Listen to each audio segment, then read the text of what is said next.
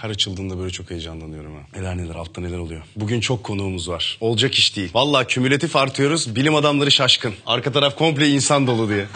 Herkes bekar gelmiş tabii. Acaba ince işlerden kaybedenler kulübünde falan mı çevirsek? Burada herkes bekar. Burada bekar gelini çift olarak yollasak mesela yeni bir kampanya başlasak. bekar gelini çift yolluyoruz. Şok şok şok. İnce işlerde dev hizmet. Şimdi kapattılar işte değil mi? Şu an kapattılar. Şerif Ali'de pezemeklik mi yapıyorsunuz? Sıkıntımız yok. Çünkü okullu olduk. O bütün yazın işte bu çılgın partiler bitti. Yeni maskemi şeye asacağım. Arkaya asacağım ama buna neon ışık lazım. Şimdi buna neon ışık verdiğin zaman buraları falan böyle alevleniyor. Bunu nereden aldım? Kopangan'dan aldım. Kopangan neresi? Kopangan Tayland'ın 30 gün boyunca partileyen bir adası. Biz o adaya aslında Dolunay Partisi'ne gidelim diye gittik. Ama aslında her gün partileniyormuş. Yok efendim Yarım Ay Partisi, yok efendim Hilal Partisi, yok Shiva Moon Parti, yok bilmem Forest Parti. Şoko Parti, Moko Parti işte. Her gün partiliyorlarmış. Dediler ki Full Moon'a gitmeyin. Niye gitmeyelim? Dediler valla orası komple bir ergen cennetine dönüyor. Niye? Çünkü kovayla veriyorlar içkiyi. Sahilde gittim böyle köşede içki satan yerler var. Gittim dedim ki bana bir tane mojito bir tane de pina colada neyse işte. Ondan sonra ay başka türlü ya mojito içmeden sabah kendime gelemiyorum ne yapayım. Dedi ki işte 300 baht 300 baht da yani şey için Tayland için böyle de çok samimi şey oluyor değil mi? Ciddi anlamıyor değil mi? Dur tamam hadi kapat size şey yapayım. Gizemli halimi şey yapayım kaldırayım. 300 baht 60 lira filan ediyor. Ulan dedim yani 60 liraya Tayland'da bir şey alıyorsam büyük ihtimalle ya dedim burası Kopangan çok kazık bir ada ya da dedim beni kazıklıyorlar şu anda. Altta böyle bir şeyler yapıyor tamam şeyler yapıyor böyle böyle bir şeyler yapıyor filan. Sonra bir çıkarttı böyle iki tane o kum kovası. İçine doldurmuş bütün kokteylleri. Allah'ım çocuk gibi bir sevindim. Nasıl gidiyorum biliyor musun? Bak bak kovayla bize içki verdiler diye. Sonra akşam akşam kovayla içki veriyorlar be abi. Tabii yani biz hiç, hiç olmazsa bir yerde durduk ama o Dolunay Partisi'nde kimse durmuyor. Ya çocuk şöyle uyumuş kumun üstünde böyle uyumuş kumun üstünde böyle. Kumun üstünde böyle uyunur mu ya? Allah'ım o kumlar bütün tatil çıkmayacak oradan. Ama umursuyor mu? Umursamıyor. Çünkü niye? Okulları başlayacak. Okullar başlamadan önce biz ne kadar çıldırsak o kadar kardır felsefesiyle bütün Full Moon Party boyunca sabahın altısına kadar hiç durmadan eğlendiler. Biz de böyle çekirdek çitli bunların anaları babaları yok mu diye bakıyoruz yandan.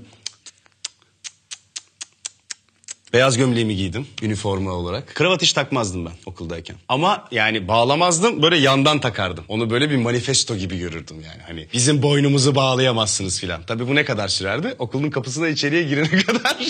Orada hemen genel müdür yardımcısından manifestoyu yiyorsun zaten. Niye bağlamıyorsun sen kravatı? Hocam bu bizim için bir tepki. Boyuna bağlamıyoruz. Tamam sen boyuna bağlama çık şurada ileride. ileride bağlama sen boyuna. Ben sonra münazaraya katıldım. Ve münazaradaki ilk konu böyle ne oluyor? Üç kişi bizi alıyorlar. Üç kişi biz, üç kişi işte karşımızda ekip var. Münazara yapıyoruz. Münazaranın konusu da yani bir taraf savunacak bir taraf antisini savunacak. Konumuz da üniforma. Ben de üniformaya gerek yoku savunuyorum. Tabii haklı direniş ve ezilmiş hakların haklı mücadelesini kazandık tabii ki. Çok da güzel bir sunumdu filan. İşte tek tek o üniformalar çıkartıldı bir yandan çıkartırken bir yandan işte bunun aslında bir asker disiplinde yaratıcılığı öldürdüğünü falan anlatıyoruz bunu anlatıyorum falan. Neyse o zaman insanlar çok heyecanlanmışlardı. Çocuktan adam gibi bir şey olacak diye. Bir de böyle bir alet aldım. ya ne gülüyorsunuz ya masaj aleti. Böyle masaj yapıyorsun. Çok antik bir sesi var. Ya anlatıyoruz işte ilk vibratör ta İtalya'da sefere giden insanların eşlerinin gidip de itinayla kendilerine özel masaj aleti değil de vibratör yaptırdıkları bir ayakkabıcıda ortaya çıkmış. Yani bayağı böyle bir şeydi o zaman ilk vibratör. Yani böyle tahtadan ayakkabıcının yaptığı bir şeydi yani. Nereden nereye? Şimdi iPhone'dan titreşim gönderiyorsun karşı tarafa falan. Olaylar çok büyüdü. Bir şey söyleyeceğim bu telefona veda etmek istiyorum ben artık. Çok seviyoruz telefonu. Çünkü telefonla bağlantı kurabiliyoruz. Çünkü Morpheus beni hep öbür tarafta bekliyor. Alo?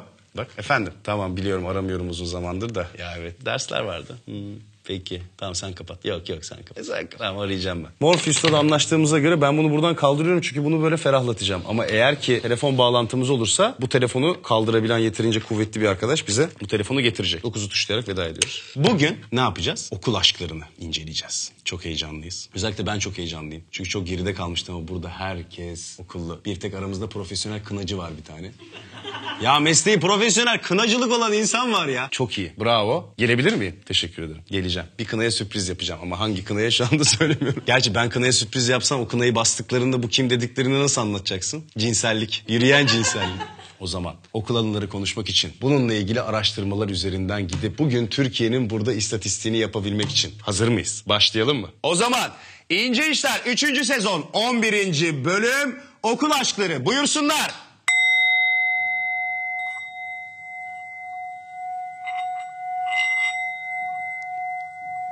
Şimdi kendini yavaşça artan bir sese bırak.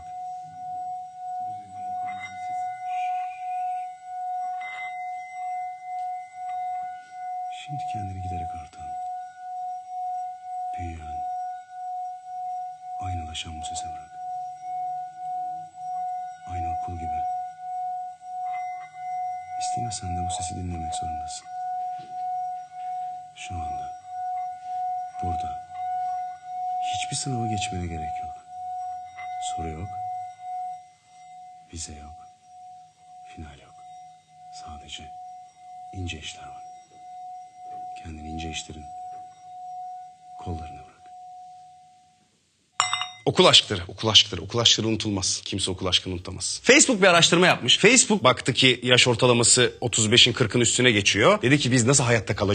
Biz o zaman insanların ilişkilerini araştırmaya başlayalım. Çok yakında bir application getiriyor kendisine ve senin aslında kiminle ne kadar etkileşime girdiğine ve kiminle aslında ne yorumlar yaparak birbirinle iletişim kurduğuna bakarak onunla ne kadar sürede sevgili olacağını, sevgili olup olmayacağını ve sevgili olursan ne kadar uzun süreceğini bile hesaplayabiliyor. Algoritmaya koş. Bütün o yorumlarda, bütün o attığın like'larda, o işte dürtmelerinde, poklarında filan aslında kiminle ne ilişki kuracağını belli ediyorsun. Ve bu sevgili Facebook yaptığı araştırmalarda şunu görmüş ki dünyada şu anda bulunan insanların yüzde 26'sı bir şekilde okul aşklarıyla birlikte. Her neredeyse 3 kişiden biri okul aşkıyla birlikte. Bak üzüldü boyunlar düştü böyle. Öyle mi? Çünkü yüzde 70'i de değil. Cinsel ve romantik aşkların yani aslında senin yıllar sonra birini gördüğün zaman tekrar aynı duyguyu ve romantizmi ve cinselliği hissedebildiğin insanların yüzde 79'u liseden.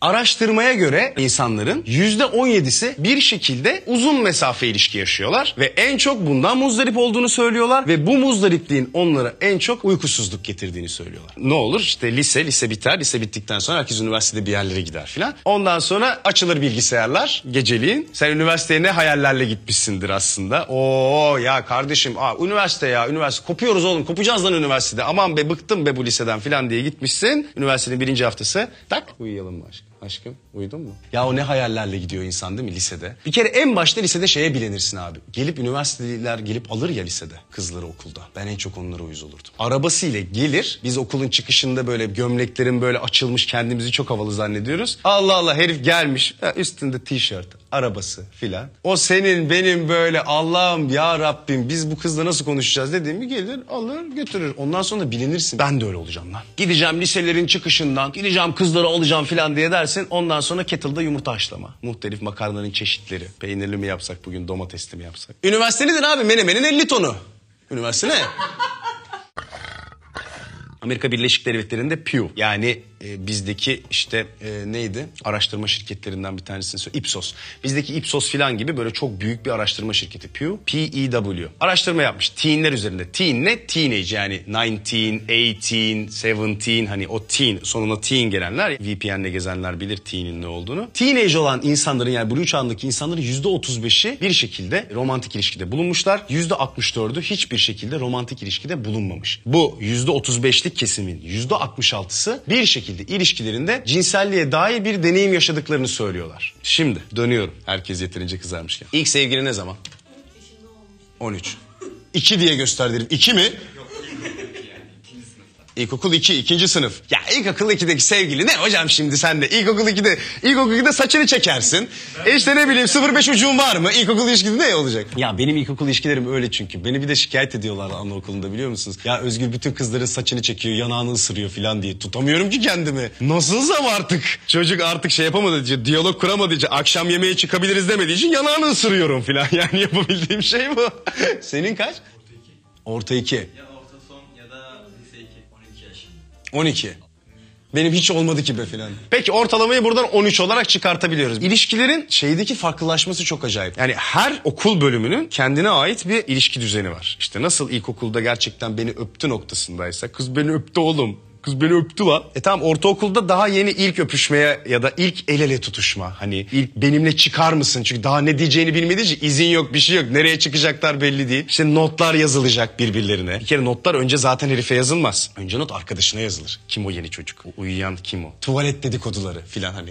Ortaokul, ortaokul ilişkisi bu. Sonra lise. Lisede olay tabii biraz daha ciddiye biniyor. Olay biraz daha ciddiye bindiği zaman işin içerisine bir yere gidelim, bir yere gidelim işte sinema. Sinema salonlarında mesela boynu tutulmuş böyle insanlar görebiliyorsun. Niye? Çünkü tek karanlık yer o. Yazık o çocuğun gidebildiği. O işte böyle kolu buradan nasıl uzatayım, uzatayım mı uzatmayayım mı? O böyle öpüşmeye çalışırken boynun burasını. Bütün bak ileride boyun fıtığı olanların hepsinin böyle bir mazisi var. Yapacak hiçbir şey yok. Sonra üniversite. Üniversite güzel. Üniversite nispeten rahat. Ee, tam hayal ettiğin ortam olmasa da böyle işte kim hangisinden seçsem. Aa işte dönün bakalım şöyle bir dönün de bakayım hanginizi seçsem. Senin geleceğin daha parlak filan. Öyle bir durumu olmuyor ama gene de üniversite bu işin tabii ki en rahat yapılabildiği yer. Niye? Çünkü e gelmişsin 18 yaşına. Aile baskısından kurtulmuşsun. Ayrı şehre gitmişsin. Kendine ait bir... Kendine ait değil de yani bir ev var. O evde gerçi ahır gibi 8 kişi yaşıyorsunuz ama...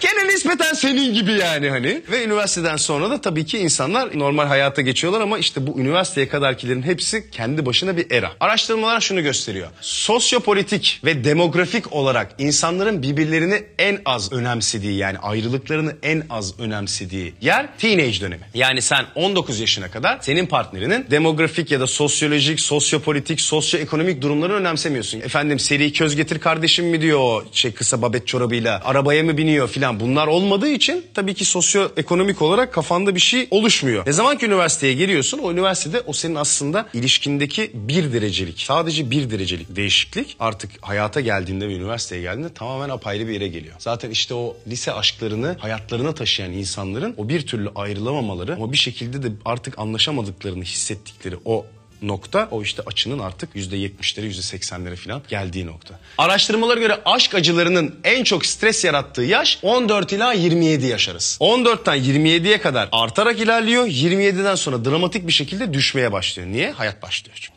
Yani diyorsun ki lan hani o kadar da önemli değil çünkü niye yani o öbür tarafta da şey var çalışman lazım para kazanman lazım kafayı daha fazla meşgul eden şeyler var. Ulan 15 yaşında senin kafanı ne meşgul edecek? Hayattaki en büyük derdin işte 45 almak oluyor. Gerçi 50 olmuş o da enflasyona bak. Sınava bile zam yapmışlar. Vizelere mi çalıştık sınavlara mı çalıştık en büyük derdin buyken e, e, tabii ki o zaman senin için o aşk o kadar çok büyüyor ki işte sende uykusuzluk da yaratır. Senin için hayat bütün hayat kararmış olabilir ve gene bu Pew'un yaptığı araştırmaya göre teenage yaşında intihara kalkışan ya da kendine en çok zarar verme eğiliminde olan insanların bunu yapma sebepleri %87 ihtimalle aile ya da romantik ilişkiler. Herkesin bir, bir arkadaşının ya da en azından kendisinin bir e, sevgilisinin intihar deneyimi başarısız da olsa olmuştur. Değil mi? Başarılı olanlara üzülüyorum. Çok erken yaşta çok saçma bir şeyden dolayı kendilerine kıydıkları için.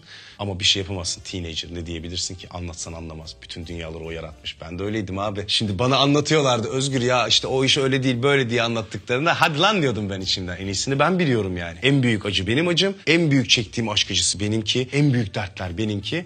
Çok güzel bir laf var şimdi tam yerinde söyleyeceğim. Arkadaşımın bir babaannesi vardı çok tatlı. Dert sik gibidir oğlum derdi. Herkes kendindekini büyük sanır.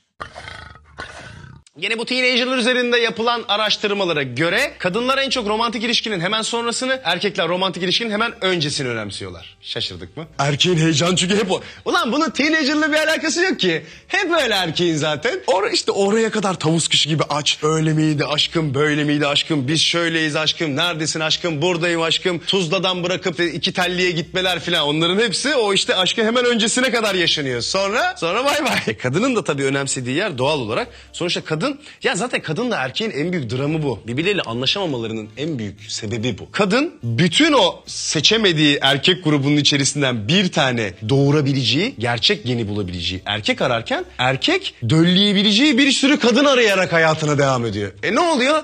E şimdi garibim erkek tam böyle böyle böyle giderken o aynı sineğin şeye yakalandığı gibi, örümceğin ağına yakalandığı gibi tak bir tanesine yakalanıyor. Ulan diyor düzenli ilişki, düzenli seks ne güzel ya girdik işte bir kanala filan. Ama işte oradan sonra artık yavaş yavaş kadının hükmü başlıyor. Kadın da doğal olarak tabii ki onu ideal eş olarak kendine ve ideal çocuğunun ideal babası olarak kendine bellediyse onu bir şekilde elinde tutmak durumunda. Elinde tutması için de erkeğin oynayabileceği en belli yerleri var işte. Özgüven, özgüveniyle oyna. İşte biraz arkadaşları, çevresiyle oyna. Biraz kendi zamanlarıyla oyna. Erkek de bir hafif hafif oynadığın zaman böyle kıvama geliyor yani. Kıvama gelmiyorsa da zaten senden kopuyor. Modül olarak senden ayrıldıktan sonra gidip kendine ayrı bir modül buluyorsun. Kadınlar canımız. Gerçekten bu işi çok iyi. O toplum mühendisliği değil de o böyle erkek mühendisliğini çok iyi yapıyorlar gerçekten. Konuda takdir ediyorum. Erkek ne ki çünkü? Erkek ne abi işte ilişkinin öncesi diyor yazıkça. Teenagerlıktan daha başlıyor zaten bizde böyle. Böyle başlıyoruz aranmaya. Ne yapacağız? Bunu ben ne yapacağım? Bunu ben acaba ne yapacağım ben bunu filan? E ne oldu? Bir, birine geldikten sonra işte o kadın tabii ki o kadar erken olgunlaşıyor ki. E o artık onun yavaş yavaş ya tamam diyor. Bunun işte şeyi bu, noktası bu. Bunun bu düğmesini çevirelim, bunun bu düğmesini çevirelim dediğin zaman sen yavaş yavaş o kanala giriyorsun. Ayıldığında çoktan zaten çocuk için bebek bezine para biriktirmeye işe güce girmiş oluyorsun. Bir araştırma daha var. Ergenliğe yani puberty yani aslında erken regli olan kadınlar kendilerinden yaşça daha büyük erkekleri arama ve onlarla romantik ilişki kurmaya heveslenme durumuna daha yatkın olurlar diyor araştırmalar. Doğru mu? Hanımlar da var yanımızda. Burcu tek değil artık. Doğru mu? Doğru mu hocam? Bilmiyorum ki. Bilmem. Bir şey söyleyeceğim. Ya benim var ya bak bu liseyle ilgili aklımdan tek çıkmayan bir şey var lise eteği. Bak bütün herkes boynu büktü burada. Allah'ım ben o okula gelirdim. Okuldan kapısından içeri. Ben bir de pek çok okuluma ben hep ilk defa girdim. Çünkü Moda Koleji diye bir okulum vardı benim. Dünyanın en iyi okullarından bir tanesiydi. Müthiş bir İngilizce öğretirlerdi gerçekten. Kap battı. Doğuş, özel doğuşa geçtim oradan mecburen. İyiydi, iyi dostluklarım oldu orada da. Ama orası da battı. Bat, batmayı bırak. Helikopterle gelirdi Doğu göz açan vecihi gibi pata pata pata pata pata pata pata. Üç sene sonra doğa kolejlerine devrettiler filan. O yüzden doğuş da bitti. Doğuş bittikten sonra Sen Josef'e geçtim. Ama ben girdiğim her okulda tabii ki yeni çocuktum. Yeni çocuk olmanın kendine göre avantajları ve dezavantajları var. Avantajı ne? Avantajı şu. Okula yeni geliyorsun. İşte benim o zaman saçlar da böyle uzun. Böyle crazy vampir Serdar. Böyle uzun böyle. Gözler benim üzerimde. Ulan o uzun saç da ne lanet bir şeydir biliyor musun? Havalı zannedersin böyle filan yapacağım ben böyle. Saçı buradan bir koyacağım böyle dalgalanacak böyle ağır çekim 50 FPS filan zannediyorum. Hiç öyle değil. Duştan bir çıkıyorsun hızlı. Sabah bir uyunuyorsun saçlar böyle olmuş. O saçları adam edene kadar bayağı bildiğim böyle şey yapıyorsun. Mücadele veriyorsun filan. Neyse okula gidiyorsun güç bela. Ama kral sensin. Niye? Çünkü yeni bir kere taze etsin sen orada yani. Bir bakılı gözlerse hep senin üzerinde. Kim o çocuk, kimi uyuyan çocuk. Bir kere yeni geldiğin zaman okula. Yani ya sosyal olacaksın ya kendini izole edip uyuyacaksın ya. Süpermen uyuşu vardır bilirsin sen onu. Şöyle. Bu Süperman uyuşudur. Ama kalktığında topallarsın. Bu bacağı yüklendiğin için böyle böyle teneffüste böyle topallayan insanlar görürsün. O belli onlar. Süperman olarak uyumuşlardır. İşte bütün bunları sen yaparken ilginin senin üzerinde olması. Ama dezavantajı da şu. Sadece kadınların değil erkeklerin de ilgisi senin üzerinde oluyor. Diyor ki o kim o herif? Gelmiş okulda. Yazıyorum ben diyor aylardır dönemlerdir yazıyorum ben o kıza diyor. E gelmiş çocuk böyle "Tüf, ben diyor yedirir miyim sana? Yedirmem. E ne oluyor şimdi orada bir doğru bir politika yürütmen gerekiyor. Aa ya o ya bu aldığım notlara bak deli yürek yazmışım oraya yemin ediyorum. Her pazartesi günü deli yürek izleniyor. Ertesi gün okulda herkes takım şey pardüsülü. Herkes sınıftan içeriye haydarinna diye giriyor böyle. O bitti yetmedi Kurtlar Vadisi başladı. Kurtlar Vadisi bitti şimdi ne var? Çukur var değil mi? Çukur var. Çukura ben yetişemedim. Çukuru tam izleyemedim. Ama bir şekilde o bitmiyor yani. O, o liselileri bir şekilde okulda kavga ettiriyorlar abi. O dizilerle mutlaka bir şekilde kavga ettiriyorlar. Teneffüs araları var. En önemli şeylerimizden bir tanesi. O kızlarla yazık garibim. Bizde bak 3 dakikalık aralar vardı. 3 dakikalık 3 tane teneffüsümüz bir tane uzun 20 dakikalık teneffüsümüz vardı. Yeni ilişki kurmuş arkadaşlarımız vardı. Onları 3 dakikalıkta nasıl sanarsın Romeo Juliet onları ayırmışlar. 40 dakikalık derste onu ayırmışlar. Allah'ın kapıları böyle kırarak sanki Ferhat'ın dağları deldiği gibi böyle çıkıp o 3 dakikada ne konuşulacaksa o 3 dakikada yani. O 3 dakikada hemen onlar konuşulur. Hemen o mıç mıç. Ondan sonra geri gelir. Bak hiçbirini tanımıyoruz. Bak ismini hiç hatırlamıyorum onların. Niye? Onlar o üç dakikalık teneffüslerde bizimle takılmadılar diye. Ne oldu ama evlendiler çoluğa çocuğa. Biz burada geldik cinsellik anlatıyoruz. Herkes işine gücüne gitti abi. Neyse. Ve tuvaletten çıktı. Bravo.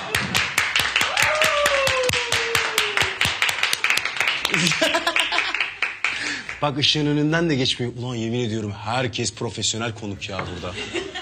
İnanılmaz ya. Ya ben şeye bu arada bayılıyorum. Gerçekten ince işlerin yani her konuk geldiğinde buraya her misafir geldiğinde iyi ki bu işi yapıyorum dedirtiyor bana. Çünkü pırıl pırıl ya herkes.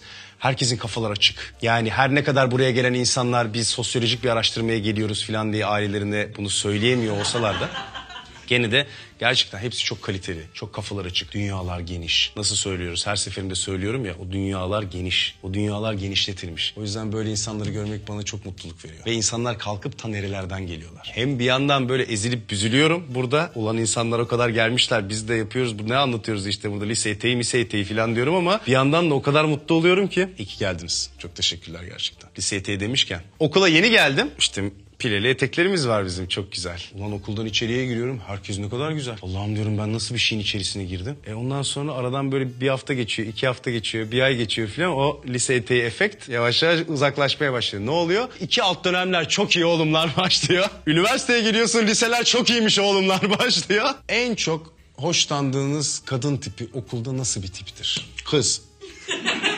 Kadın. Dişi. En çok hoşlandığın dişi. Nasıl? Ha, nasıl? Hanımefendi dedi. Sen ne Hayır ben hanımefendi dedim herif kibarlaşmasın diye söyledim. İçindeki vahşiyi çıkartmaya çalışıyorum. Yok cidden hanımefendi. evet hanımefendi olanı. Hani çünkü takılmalık bakmıyorum. Takılmalık. O düşürmeye çalışmıyor. Düşürmeye çalışmıyor. Takmaya çalışıyor. Takılmalık da değil diyor. Yan yana yürüyeceğimiz bir şey. Peki. Güzel. Çekici olmalı çekici. Çekici. Nasıl çekici kadın nasıl olur? Çekici yani mesela hal ve hareketleri ve dış görüntüsüyle işte yani. Başkalar da onu istemeli yani. Çok iyi.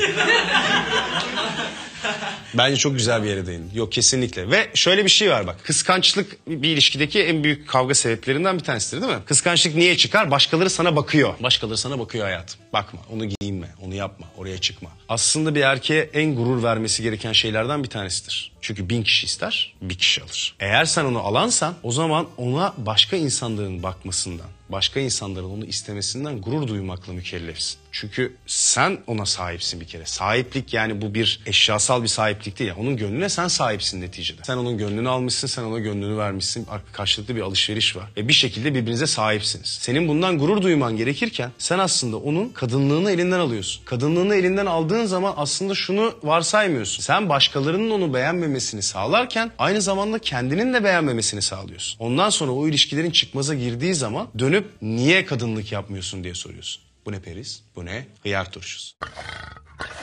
Yapılan araştırmada sorulara cevap veren insanların %69'u alkolün ilişkilerini bir şekilde uzun vadede kötü, kısa vadede iyi etkilediğini söylüyorlar. Yani bardayken tanışırken iyi diyor. Alkol senin kan akışını da çok hareketlendirdiği için. Sende belli bir tansiyon ve yüksek kan basıncı yaratıyor. Yüksek kan basıncı hem heyecan demek hem aynı zamanda bir tutku demek ama aynı zamanda da agresiflik anlamına geliyor. İçme ya da iç buna hiçbir şey diyemem ben. Canın ne istiyorsa seni ne mutlu ediyorsa onu yapacaksın. Ama o merceği nereye koyacağını bileceksin. O merceği koyduğun şey eğer seni uzun vadede kötü etkileyecek, insanları kıracak bir yerse o merceği oradan kaldırman gereken zamanı da bileceksin. Alkol ne yapıyor? Alkolün yaptığı şey şu. Senin bir frontal lobun var. Bardağı çevir diyor. Ürün yerleştirme diyor. Ürün yerleştirme. Ürün yerleştirme benim lan. Beni gördün mü işte çevirdim bardağı. Alkolün yaptığı etki şu. Milyon yıl içerisinde geliştirdiğin bir neofrontal korteksin var. Neofrontal korteks ne? Bu bizim o işte ilk Lucy'den sonra o beyninin arkası büyük yani kafatasının arkası büyük canlılardan kafatasının önü büyük canlılara doğru geçiyor olmamızın evrimi neofrontal korteksimizin büyüyor olması. Artık neo değil gerçi üstünden 1 milyon yıl geçmiş. Frontal korteksimizin büyüyor olması. Frontal korteks ne? Senin vicdan, etik, sonradan öğrendiğin ahlak, saygı bunların hepsinin stoklandığı yer burası. İşte alkol burayı kaldırıyor. Alkol burayı kaldırdığı zaman ne oluyor? O zaman sen amigdalaya inmeye başlıyorsun. Yani vahşi olan beynine doğru inmeye başlıyorsun. Bir erkek için bu en riskli şeylerden bir tanesi. Niye? Çünkü erkek medeni olmaya, cinsel dürtülerini durdurmaya, öfkeli olmamaya, kavga etmemeye filan neyle karar veriyor? Frontal korteksiyle karar veriyor. Sen şimdi alkol içmeye başladığın zaman ilk başta sana o bir heyecan geliyor. Değil mi? O işte bir işte havalar, hayatın boyunca yapmayacağın o danslar filan onlar başlıyor. Belki hiç konuşmayacağın bir kızla gidip yanına gidip konuşabiliyorsun. Buraya kadar çok güzel. Ama işte durman gereken yeri bilmiyorsan o zaman o vahşi beyninin sana getireceği gerçekten sabah pişman olacağın çok ağır şeyler olabilir. O yüzden drink responsibly. Ne yazıyor? Bak alkollerin üstünde bile yazıyor. Sorumluluk sahibi için diyor herif bak. İçmeyin demiyor. Az için demiyor. Drink responsibly. Sorumluluk sahibi olarak için. Yani bu neofrontal korteksi tamamen alıp bir kenara bırakma. Lazım olur diyor. Al koy cebinde dursun.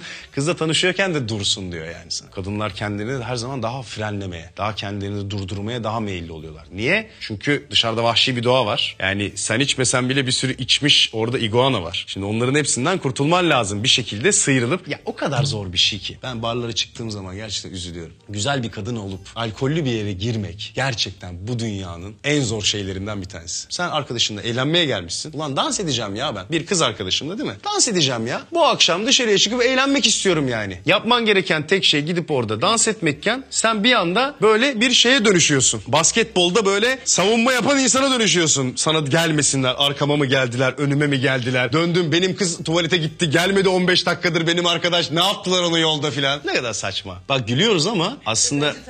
Hem acı hem bir de biz bu, burada niye çıkıp anlatıyoruz? Neyi anlatıyoruz biz? Biz aslında bunun makul bir iletişimle yapılabileceğini, birinin yanına gidip sadece tek yapman gereken şeyin merhaba sizi çok beğendim. Sizi daha yakından tanımak istiyorum. Size bir içki ısmarlayabilir miyim? Sizinle biraz vakit geçirebilir miyim? Dedikten sonra hayırsa Hayır, evetse evet olduğunu anlatmaya çalışıyoruz. Aslında bu kadar basit. Bana hep soruyorlar bak. Abi ilk giriş cümlesi ne olmalı? Abrakadabra koyayım. Ne olacak ilk giriş cümlesi? Belli yani. İlk giriş cümlesinde söyleyeceğin şey bu. Hoşlandın mı? Hoşlandıysan senden hoşlandım. Saçını beğendim, dansını beğendim, konuşmanı beğendim. Ya içinden ne geliyorsa ya git uk de ya. Agaga ugugu de yani. Bir şey de yani. Ama bir şey de. Yani böyle bakışlarla uzaktan böyle onu böyle çekmeye çalışıp çekemiyorsan da gidip ondan sonra o barda rahatsız etmek değil tavlama yöntemi. Zaten bir kadını tavlayabilmenin tek yolu nedir? Kadının tavlanmaya razı gelmesidir. Senin kadını tavlamaya razı getirebilmen için onunla makul iletişim kurabilecek bir insan olduğunu göstermen gerekir. İnsan olduğunu. Abi çok havalı bir giriş cümlesi söylesene bana. Ne havalı giriş cümlesi söyleyeceğim sana. Kadın sana bakar, ses tonuna bakar. Yani ilk yapacağı şey budur. Senden şey bekmiyor, beklemiyor ki orada kuantum fiziği, iki dakikada atomu parçala falan. Hiç böyle bir beklentisi yok. Bakacak düzgün konuşabiliyor mu? Kıyafeti, eli yüzü düzgün mü? Ve de seninle doğru bir iletişim kurabiliyor mu? E zaten ondan sonra sen tanıştın. Tamam tabii peki dedi. Tabii ki işte ısmarlayabilirsin ya da oturabilirsin masamıza dedi. Neyse. Senin sürecin ondan sonra başlıyor ama oraya kadar senin sihirli bir cümle söylemene falan gerek yok. Yapman gereken tek şey bu. Ya ben neler yaşadım. Bu arada reddedilmeye alışacaksın. Reddedilmeden olmaz. Hata yapmaktan, reddedilmekten korktuğun sürece ilişkin olmaz. Doğru ilişkiler kuramazsın. Doğru ilişkiler kuramazsan da insanlara bilenirsin. Bilendiğin insanlar da ondan sonra yarın öbürsü gün sana batmaya başlarlar. İşte şeyler böyle çıkıyor ortaya. Ya işte eğleniyorlar kızla erkekli. E sen de eğlen. Yok. Çünkü sen gidip konuşacak cesareti gösteremediğin, reddedilmekten korktuğun, kendine güvenmediğin için o noktaya getiriyorsun kendi bilinç yapını. Onu yapamadığın için o zaman diyorsun ki bunu ben külliyen reddediyorum. Reddetme. Konuş. Reddedilmeye alışkın ol. Reddedilmek ilişki kurmanın ilk adımıdır. Erkeğin muzdarip olduğu noktalardan bir tanesi de bu ha. Bizde arz çok az. Şimdi ekonomi okuyanlar varsa burada bilirler yani. Varsa işte ekranın karşısında da. Arz çok az. Yani güzel kadın az yani. O işte anne, baba filan onları çıkartmıyor bir şekilde. Şey. Ulan zaten görebildiğimiz 3-5 tane güzel kız var. E onlar da talep çok fazla. Afrika kabilesi gibi herkes çevirmiş böyle etraflarını. E sen onun içerisinde hayatta kalma mücadelesi veriyorsun. Tamam okey buna diyebileceğim bir şey yok. Bu erkeğin en büyük muzdaripliği. Ama zaten senin başarın da buradan gelmiyor mu? Sen 2 milyon spermin içerisinde birinci gelmişsin. Oradaki çemberden mi korkuyorsun? Kendine güven. Yapman gereken tek şey bu. Kendine güven çok önemli bizim için tamam mı? Bizim için lisedeki, üniversitedeki falan ilişkilerimiz çok önemli yani. Başta çok anlamadığım, lisedeyken ve üniversiteden çok anlamadım ama sonradan anlamaya başladığım çok güzel bir laf var. Başaklar içleri boşken dik dururlar, içleri doldukça eğilirler diye. Ben bunu hiçbir zaman kabul etmezdim ya. İçim doldukça niye boynum bükülsün? Çünkü gerçekten için doldukça, için neyle doluyor? Aşk acısıyla doluyor, reddedilmişliklerle doluyor değil mi? İş güç derdiyle doluyor, ölümlerle tanışmaya başlıyorsun. E, hayatta onun insanı olgunlaştıran en önemli şey odur. Ölümle tanışması. Bir şeyin ölebileceğini anlaması yani. Bunlarla tanışmaya başladığın zaman senin günlük o 14-27 yaş arasındaki o aşk acısının senin için dünyanın en önemli şeyi olduğu noktalar yavaş yavaş azalmaya başlıyor. Lisede, üniversitede o işte beni terk etti deyip intihar noktasına seni getiren şeyler senin için önemsiz hale gelmeye başlıyorlar. Ve bunun bizdeki en büyük dramı ne biliyor musun? Bunu bize okulda öğretmiyorlar. Bunu biz kendimiz tecrübe ederek öğrenmek zorundayız. Okulda bize ne öğretiyorlar? En yüksek dağı öğretiyor. En uzun akarsuyu öğretiyor. Trigonometri diye bir şey öğretiyor. Belki hayatın boyunca hiç kullanmıyorsun. Üniversitede sana abuk subuk bir şeyler öğretiyor. Belki sevmeden girdiğin bir üniversite. Orada okuduklarını, o kitaplarda ezberlediklerini, ezberleyip son anda finale çalışıp girip finalden hemen çıktıktan sonra unuttuklarını hiçbir zaman kullanmıyorsun. Ama bu bizim hayatımızda kullandığımız en önemli alet çantalarından bir tanesi. Bunu bize öğretmiyorlar. Bunu bize öğretecek iki tane kurum var. Ya aile ya okul. Aile bunu öğretemiyorsa, her aile bunu öğretemeyeceğine göre, her aileyi bunu öğretmek üzerine eğitemeyeceğimize göre ne yapmamız lazım? Bunların bir şekilde okulda öğretiliyor olması lazım. Bak Yeni Zelanda'da bir ders var. Beni çok ilgimi çekmişti yani. Şimdi okullar açılmışken eğitim sistemiyle ilgili muzdaripliklerimi de söyleyeyim de bir rahatlayayım. Yeni Zelanda'da bir ders var. Ders şu, hayatta kalma. Sana kaç yaşındasın? 16 yaşındasın. Sana diyor ki hocam, çekirdek bir ailenin reisisin ya da annesisin. Bir tane oğlum var. Bu kadar protein alması gerekiyor ve işin burada. Sen diyor bana bir sene boyunca nasıl hayatta kalacağının projesini yaz. Sen tek tek yazıyorsun. Çocuğunun çünkü alması gereken protein belli. O proteinleri nereden alması gerektiğini hesaplıyorsun. Pazarda ne ne kadar biliyorsun. Nerede o iş yerine yakın ya da ulaşımla nasıl yakın oturacağını hesaplayıp oradaki kira gelirlerini hesaplıyorsun. Ve bir sene boyunca hayatta kalıyorsun. Daha güzel bir ders olabilir mi? Biz bunu nerede öğreniyoruz? Üniversitede. Yumurta yerken her zaman yumurta yenmez diye öğreniyoruz değil mi? Biz o boktan işlerimize girdiğimiz zaman o işlerde aslında öğreniyoruz bunu. Ekmek ne kadar? Su ne kadar? Enflasyon nedir gerçekten? Bizim o ekonomide öğrendiğimiz formüllerden değil de aslında bizim gerçekten hayatta kalmamızla ilgili bir şey olduğunu ancak biz hayatta öğreniyoruz. Bunu bize öğretmiyorlar. Bu konuda bizi eğitmiyorlar. Ne olması lazım? Bu konuda bizi eğitmeleri lazım. Biz Türk eğitim sistemi olarak neye odaklanıyoruz biliyor musunuz? Bir parmak var ileriyi gösteren. İleride çok güzel bir dolunay var ama biz parmağın ucuna bakıyoruz. Eğitim sistemi bizi hep hayatımız boyunca parmağın ucuna bakmaya. O dolunayı hiçbir zaman görmüyoruz. O dolunayı görmediğimiz için o finaller, o vizeler bizim için anlamsız oluyor. O anlamsız olan finalleri, vizeleri anlamsızca son anlarda çalışıp son anlarda geçip ondan sonra da unutup gidiyoruz. Sonra ne oluyor? Kendi iş hayatlarımızda, kendi ilişkilerimizde de aynı şeyi yapıyoruz. Son ana gelene kadar, yumurta deliğe dayanana kadar, ne zaman ki bir taraf bundan şikayet etmeye başlayana kadar, ne zaman ki artık deadline bizim kıçımızın dibine gelene kadar, karşımızdaki insan artık yürümüyor, bundan sonra nasıl yapacağımı bilmiyorum diyene kadar götürüyoruz. Ondan sonra başlıyoruz çalışmaya. Çünkü hep parmağın ucuna bakıyoruz. Parmağın ucuna bakmayın. Karşıda çok güzel bir manzara var. Manzaralara odaklanın. Bu işler ince işler. Arkadaşlar geldiğiniz için çok teşekkür ederim. Ben bunu buradan gönderiyorum. Bravo. İyi ki geldiniz. Mesela bana en çok sordukları sorulardan bir tanesi şu biliyor musun? Diyor ki mesela ya abi işte ben çok seviyordum. Tek taraflı olarak bitirdi ilişkiyi. Ben ama hala seviyorum. Ne yapmam lazım? Ne diyeceksin ki? Bir fıkra var. Bir adam doktora gidiyor. Böyle cinsel organında bir şeyler olmuş herifin tamam mı? Diyor ki ya doktor bey diyor bu diyor böyle diyor şey yapmış. İşte şişti bişti bir şeyler oldu bunu acayip bir şeyler oldu filan diyor. Bir tane doktora gidiyor. Doktor diyor ki sen isilikus pipilis olmuşsun. Onu diyor önce diyor yakacağız. Ondan sonra diyor merhemleyeceğiz saracağız. Ondan sonra kendine geleceğiz.